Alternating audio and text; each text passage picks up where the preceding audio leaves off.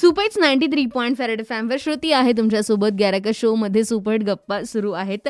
आणि या गप्पांमध्ये काही प्रश्न अगदी जेन्युन असतात रे. हो. म्हणजे हा प्रश्न मलाच पडतो की काय असं मला वाटायचं पण असं नाही आहे हा प्रश्न आलिया भटला सुद्धा पडलाय आणि तो दीपिका पडुकोनच्या बाबतीत आहे. दीपिका पडुकोन कशी काय इतकी सुंदर दिसू शकते एअरपोर्टवर येताना जाताना किंवा सिटीमध्ये फिरताना? म्हणजे आपण जेव्हा प्रवासावरनं येतो तेव्हा आपला काय साधारण अवतार असतो? म्हणजे आपण आरशात बघितलं तर जोरात किंचाळू शकतो किंवा नाही असं करून किंवा सच मी ये मैं हूँ. असं आपल्याला होऊ शकतं साधारण. अर्थात आपले जे मोड आहेत ट्रान्सपोर्टचं ते वेगळं आहेत त्यांचे वेगळे आहेत.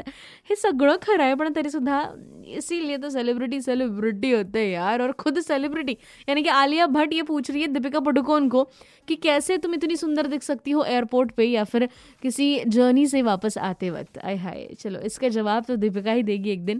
पण आता सध्या लॉकडाऊन फेजमध्ये खूप जणींनी हे सुंदर दिसण्याचं जे तंत्र आहे ना ते घरात शोधून काढलं आहे हां.